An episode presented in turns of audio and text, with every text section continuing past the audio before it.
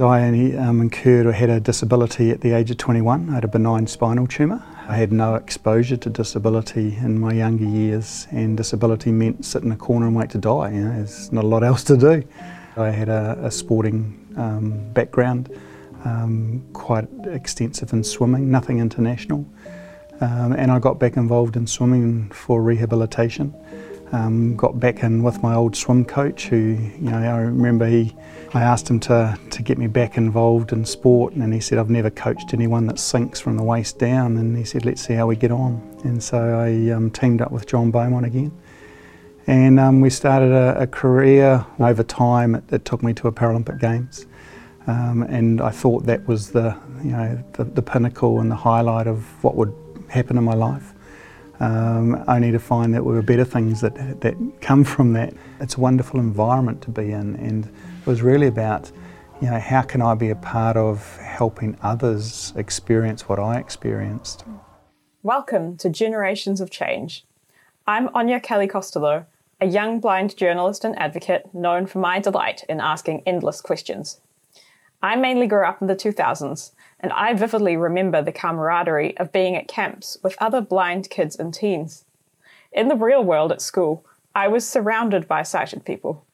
I was a good student, but I remember the shame I felt when a teacher asked me why I was sitting alone at lunch, and the frustration of having to fight to be in the jazz band just because I couldn't see.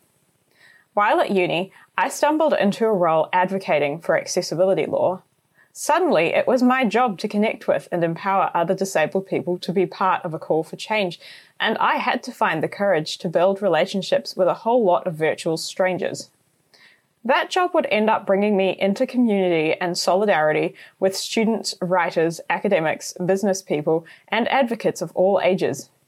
Disability was our shared experience, and together we would champion change. Our efforts built on decades of leadership from disabled people. But how was it growing up disabled 40 or 50 years ago, or acquiring disability as an adult? How has Aotearoa changed?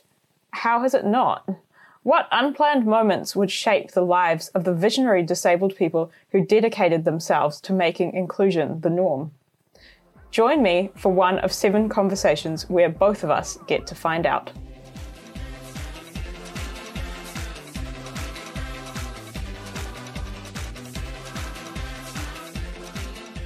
Hi, Jane. It's really lovely to have you here today. Yeah, thanks, Áine. Um, great to be here. Tell me a little bit about like where you grew up, where you're from, and um, did you? You mentioned that your perception of disability when you know you first ended up acquiring an impairment was was really quite negative. But was that partly because perhaps you didn't see that many disabled people around you growing up?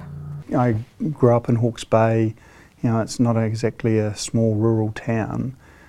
Actually, now I say that, I had a cousin that lost a leg in a motorbike accident. Um, you know, that was the exposure, and I, and I think disability then was probably more hidden. You know, um, the cousin of mine, you know, disguised it really well. Um, but it just, I guess my environment, it just wasn't around me, so I didn't have any awareness of it. And so that thought of you know life's over is that because of not having exposure and being aware of opportunities and you could actually make you know I've had a better life because of this I believe um, than if it hadn't happened. But at the time you you make your judgments and assessment on the people around you and what you see and what they can do and what you experience. Yeah and maybe you know the way that you've sort of internalized expectations of them because that's how everybody else has as well. So it's almost like at you know when you were growing up. So would that have been kind of sixties, seventies? Uh, yeah, seventies. Seventies. Yeah. That that people would have, you know, when you say your cousin disguised um, their impairment very well, that would have almost been an expectation, right? Is that the way of fitting in? Is disguising it, is hiding it, is trying to sort of assimilate. Mm, yeah, and I think also uh, coming from a you know able-bodied world as such, um, and and just the experience that you get. You know, I remember I had two operations. The first one was a little bit of a, a disaster and exploratory, um, and I was in hospital for a while in Wellington. And um, I said to the, my occupational therapist, you know, on board, um, maybe I could do some study. And we went to the local polytech, and I remember the time they took me in a hospital wheelchair. Um, and the, the, the, lecturer, I guess it is, um, aimed all the questions at my occupational therapist. It was like, you know, and I can't speak for myself either. Mm. And, and I think it's experiences like that that, you know, helps, you know, you try to disguise or remove, you know, what you are, you know, for the wrong reasons. Yeah, and particularly like in your case, because you were non-disabled before, you wouldn't have been treated like that before, right? No, you know, so. in the past you were judged on what you can do with a disability. All of a sudden you're judged on what people think you can't do. And it, and it does change. And, and sport's been a, a, fantastic mechanism, not just for me, but you know, for all of New Zealand and all of the world in showcasing just what is possible and it's helping change perceptions and attitudes of people. You know, I was fortunate enough to lead the New Zealand Paralympic team to the Beijing Paralympic Games, uh, then to lead the, the team to the London Paralympic Games. And uh, not long after that, uh, the Paralympics New Zealand board um, were thinking about whether we should try and nominate someone to the international governing body. Um, and so we, we had a, a good go at being elected onto the International Paralympic Governing Board, and I was elected as I look back now, it's sort of seen me take this journey from a, a New Zealand domestic sort of view on um, creating opportunity for people with disabilities and, and sporting excellence. Um, to now taking a world view. So, in your case, swimming was that something that gave you more confidence then as well? Um, yeah, well, I think you know finding out that there was actually an event for for people like me um, to compete, and, and not only just in our own country but in the world, you know, we disability is a minority group, but it's a very large minority group. And so I did get to, to meet and know a lot of other people around the country um, and within my own town um, that had disabilities of, of different forms. And you know, you learn from each other as to what they experience and, and how they achieve things in their lives. And you, know, you just find different tips and tricks to, you know, to get by and get by better than you did the week before. Life hacks, as we say now. yep. Were you working at the time? Uh, at the time, I was working. I was working in the National Bank, um, and uh, you know, I had an, an, incredibly supportive employer. But I think too, you know, there, there was I had a lot of time off work, and I think there was you know limited understanding of you know how do we actually cater for someone in the workforce with a disability. Um, and then a little bit later on, once you know I, I, was involved in swimming at a at an international level, um, and went for a role at another organisation, and um, there was no obviously no disclosure on my CV that you know, I had a disability, um, and the the manager he only told me many years later the difficulty that he faced in his own decisioning of how do I how do I employ this guy who's got a disability. It was in a bank, you know, what would customers think? Um, and we joke about it. Um, and as I say to them now, I said, well, you know, I, I, need less office furniture. I'll bring my own chair. You know, it's a bank. I'm sitting behind a desk. You know, it's no different. Um, but in me being open and exposing to other people, you know, just you know the, the humorous side of these things, and let's find a way, is helping also educate others. And, and we see organisations now have made huge leaps forward in, you know, accommodating people with disabilities. You know, because their customers have disabilities. Yeah, it's an interesting one, right? Because in some ways we've come a long way, but in other senses, like um, I know a lot of disabled people, and I might have been the same myself had I not done so much work in the disability space. That if you you know if your impairment or disability is not relevant to your your job, as you did without writing it on your CV, we may feel that um, there's a higher chance that we will be discriminated against, even if subconsciously, if we do disclose that. So there's still still some of that going on as well. There is. You know, I'm, I'm in a large bank, an ANZ bank, um, and I think we've got really good policies around catering for people with disabilities in the organisation and to customers. Um, but we still see, you know, well, well, we, and we genuinely want our staff engagement surveys for people to say, know, there's lots of different disabilities. we want them to be comfortable disclosing that they have it. Because if we know, we can help Yeah. if they need help. Um, but we still see it in people that we recruit that don't want to disclose it because there is what's a feeling and it's a reality. I get that. Um, that's they often don't get to interview. So it's I see it similar to you know what we're trying to do from a gender balance perspective with, with females and many things. You know, it's I hate the concept of a quota, but to force a change, we need a quota. Um, and so when we're recruiting and we know there's people with disabilities or we're working with disability groups, we will bring them straight to interview. You know, shortcut some of that process that Yeah. people's unconscious bias takes them out of the shortlist process. Um, but you've got to force that through to, to mainstream it. Yeah. So in the bank, then, have you, in in your role, have you been able to sort of influence the direction of the you know inclusive hiring processes there? I'd like to think so. Um, I'm in a contact centre, and in a contact centre, you deal with computers, you read screens, you deal with customers over a phone. Um, we put out a, a challenge of we wanted to recruit two visually impaired people, and in the, in the first response is, how on earth are we going to do that? They have to read stuff off a computer. And so I led in gently, and, and we our first person had some you know, had visual impairment, but not you know complete loss of sight. Um, and as you know, you know, there's mechanisms that we can use, and that worked well. And, I, and we got that established. Then I said, rightio, now we're going to get someone that can't see at all. Um, but the challenge was equally as great, Yeah. um, and it works perfectly well. Totally. And I just wanted to go back quickly as well to um, when you first got your impairment and you said that your employer, the National Bank, was really supportive. What did they do well? Because I feel like sometimes we don't talk about that as much. But what was really good um, at that point? Yeah, I think the things at the time were there was a lot of time off initially, and there was just no questions asked about that. And you know, fortunate it was a large employer, and we can absorb that sort of thing. Um, so great policies around you know those those illness situations. But I, I think of the times where I you know had real pressure on my feet, and I'd you know I'd come to work in my slippers, for example, um, and and people just understood if you're, if you're working closely with people, they still knew me as who I was the month before. You know, I just I had some you know movement you know issues, and you know I couldn't walk the same way that I used to walk beforehand.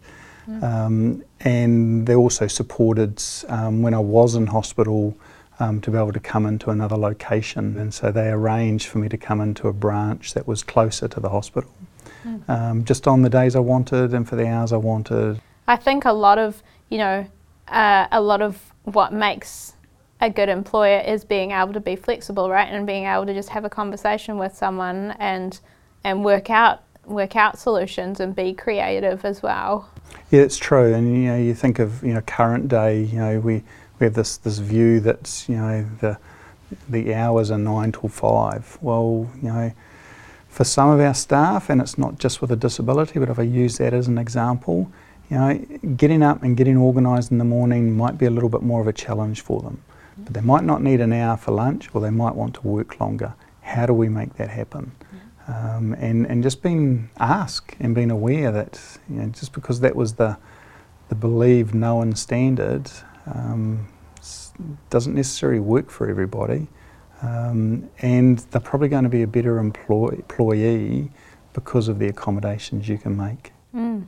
Moving towards the, the sporting side of things and advocacy, um, can you remember how you kind of started making the decision of also taking on other roles to help other people do that? Yeah, so I, like I, I don't see myself as a you know you know activist advocate. Um, you know what what you know not specifically. I think what I experienced out of sport um, and the impact that it had on me, you know, going from that that deep dark place of you know life's over to top of world, um, to realizing of actually how do we do that for more more people. Um, and the Paralympic Games and the, the Paralympic family that we refer to is, is quite infectious.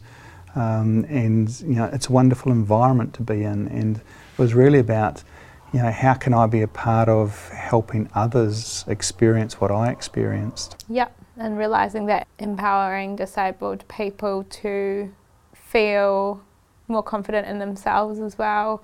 Um, you know, I think we can we could talk about how advocacy is viewed because I think it can be viewed quite narrowly sometimes. Um, but that you know this work is also so important in in having that sense of you know being able to be okay with being disabled and not having to hide that and being like yeah you know you can do so much and do things differently and that that's you know equally valid um, having you know having those opportunities Yeah, Um, absolutely. do you want to talk about um, how was a little bit of your, your role being chef de mission and what you, what you did sort of as a preparation for that? What did that involve? Yeah, chef de mission was was uh, again another one of those amazing roles and opportunities um, to be able to take a, a team of focused people, um, elite sports people um, that were competing on the world stage, and and like I knew sort of in the background um, that for most of those that were at the games. Um, this would help shape their lives of, of who they are and, and what they go on to be um, because of that experience. I think in terms of preparing that team, it was, you know, and like many teams that you create, you're wanting a great culture. Um, and, you know, that was probably at the forefront of what we were wanting to do. And that we were, you know, a united group. Um, we, we did draw on um, the cultural aspect of our country. Um, you know, it's, it's one of those things that, you know, I've always found interesting that, you know, within New Zealand, it's often our culture that divides us, but when, when we're away, it's our culture that unites us. You know, we're going into Beijing, um, that can be a little bit different. It's, it's not not being in New Zealand. Um, you know, it's so the, the, the environment and situation that you're having to adapt to there of, of ensuring that athletes, we've created a place in the village that felt like home. It could have been in Auckland, you know, um, but they happened to be in China. Um, and we supported them with, you know, what they needed um, to perform. I remember in the Paralympic Village in London, I don't remember all of the things that were in our little welcome packs, but I do remember there was pineapple lumps and being like, oh, pineapple lumps. Um, so I think those little things definitely, definitely make a difference. Yeah, Yeah. and it is the little things. You know, it's it's being tight as a team. You know, we're reliant on each other, and you do what it takes. You just do what it takes to ensure that the athletes have a great experience, um, and are able to to perform to the level, or hopefully even better than than what they wanted.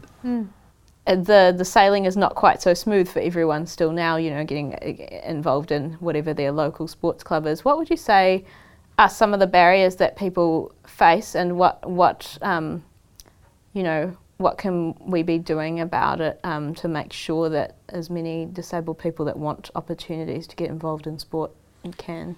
and it's not always easy for, for youngsters or anybody coming through to, to have allocations in a swimming pool, in a gym, on a track. But I think um, you know it, it needs to be a multi-pronged approach. You know, from from government, from sports, and from society in general. Um, you know that we have an expectation that you know, no one's left behind, um, that everyone has an opportunity in, in what they choose to do. And, and I think a, a real um, big part of that is the education at, at primary school.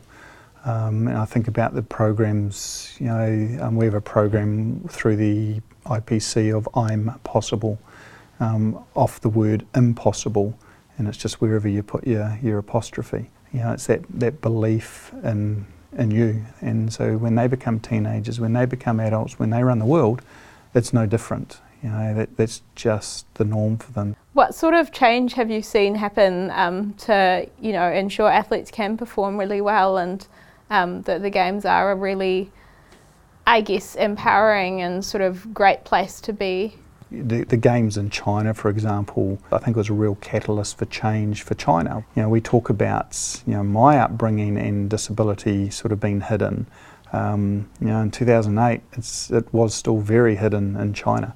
Um, not so much now. You know, the, the Chinese successful athletes or athletes, full stop, um, are really showcased and admired.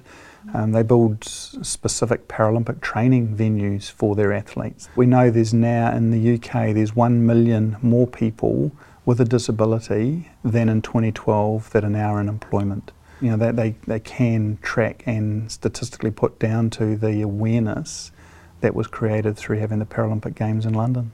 Yeah, that's great because e- even in somewhere that you know um, you would expect disability awareness to be higher, and it would have started higher, but that we still have such a long way to go. Um, I remember myself as well being in London and all the volunteers that were absolutely everywhere. I wondered whether there would be, you know, a sense of, oh, we've had the Olympics and this is the after show.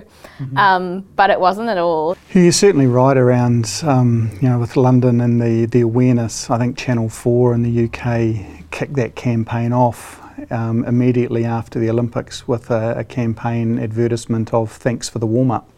Here comes the Paralympic Games. And people flocked to the event, and people couldn't get tickets. You know, there were there were tens of thousands of people in, in the Olympic Park and over capacity um, just to soak up the atmosphere.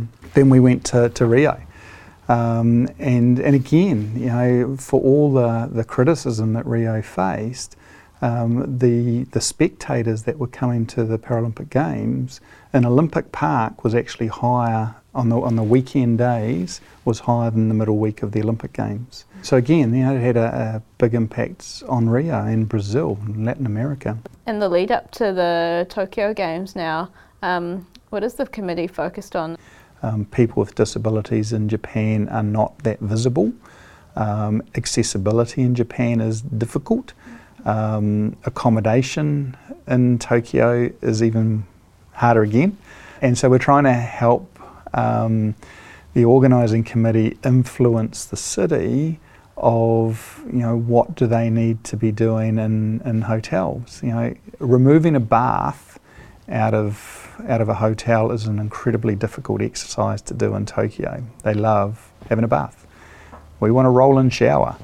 Um, and so we're helping try and uh, get that understanding as an aging population, you know, mobility issues. It's not just about you know young Paralympians. You know, it's accessibility is parents with pushchairs. It's about the elderly, and people are living longer. So the legacy of the games is far more wide-reaching than just athletes. Yeah. And I think it's also important for people to have the option of doing sports for fun, right?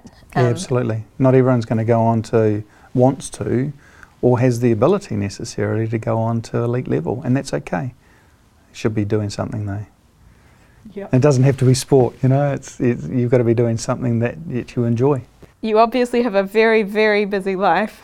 When you are not working or at International Paralympic Committee meetings, do you have some hobbies that you like to do to kind of chill out and take your um, mind off that? I think um, what, what I love about the situation I have is that I, I have a, a fantastic job in a corporate organisation within ANZ. Um, and I have this almost double amazing life in the International Paralympic Committee. And the two are so, so different, although they complement each other in some ways. You know, I, I can bring sports governance and sporting experience into banking and I can bring banking and compliance and risk and assessment into sport. You know, I, I, still get into the water sort of two or three times a week, and that's fairly regular. But that's you know discipline to to keep. It's good thinking time. Um, and then if there is downtime, um, I, I enjoy sitting on my backside. Anything I can do renovation, home maintenance wise, um, in a seated position or lying down, I'll be into that. Cool. If you had some advice for um, your maybe yourself straight after you got your impairment, can you think of what that might be and why? One door shut, you know, and and and with any situation when a door closes behind you, you know, there's there's a couple of doors in front of you, and a you've got to choose which one you're going to open, and then you've got to be bold enough to go through it. Um, and I think the message is you know, what's happened's happened and you can't change the past. um, but you can influence and change, or you can influence um, and make decisions on where you're going to go next. In conversation with Duane Kale. The music is Siva by June. Development and funding thanks to Imagine Better. Edited by Juliana Machado. Visual direction by Benjamin Brooking. Produced by Áine Kelly Costello.